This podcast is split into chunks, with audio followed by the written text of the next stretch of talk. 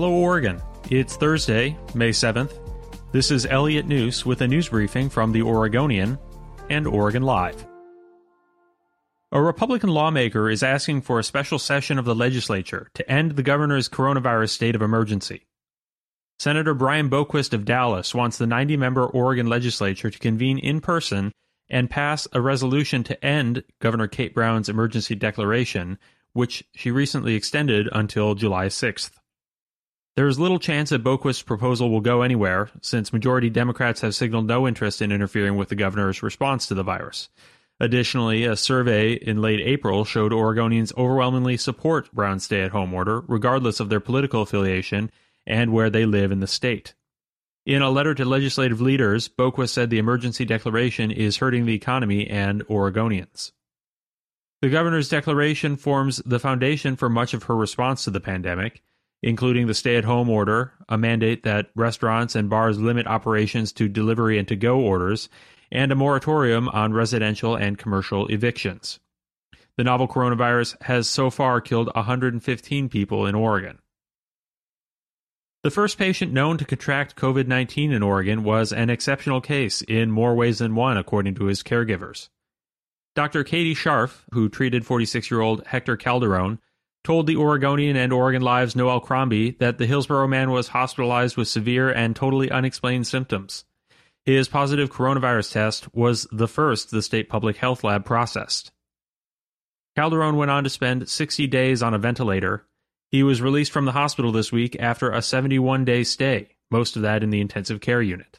Individuals who had as bad of lung disease as Hector and who were on the ventilator for as long as Hector statistically speaking, don't have the recovery that we've seen. It's remarkable the recovery he made. The medical staff had arranged for Calderon to take remdesivir, an antiviral medication now in clinical trials as a possible treatment for COVID 19. Trials have shown promising results in limiting the duration of the virus. It's too soon to know, but Sharff suspects the medication played a role in Calderon's recovery. Sharff said she's optimistic about Calderon's prognosis he was moved to a rehabilitation center where he's expected to continue recuperating. He's just an inspiration to all of us. His strength, his courage, his resilience is, is really incredible. Oregon has begun reducing its backlog of unpaid jobless claims, but it still has more than 6,000 applications dating back to March that it has yet to address. State officials say they've made it a priority to address those older claims in recognition of the plight of laid off Oregonians who have gone several weeks without benefits during the coronavirus outbreak.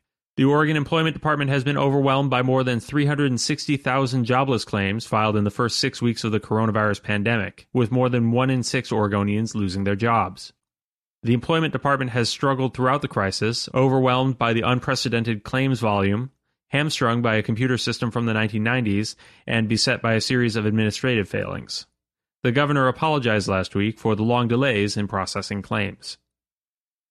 Portland and much of the Willamette Valley is expected to bask in its first 80 degree day of the year Friday, as a strong ridge of high pressure builds over the Pacific Northwest. The average temperature on March 8th at Portland International Airport is 66 degrees, and the highest temperature on record was 92 degrees in 1987. The National Weather Service said temperatures in the 80s are likely to continue through the weekend. Temperatures will decrease slightly Monday to the upper 70s, and rain could return on Tuesday. Thanks for listening.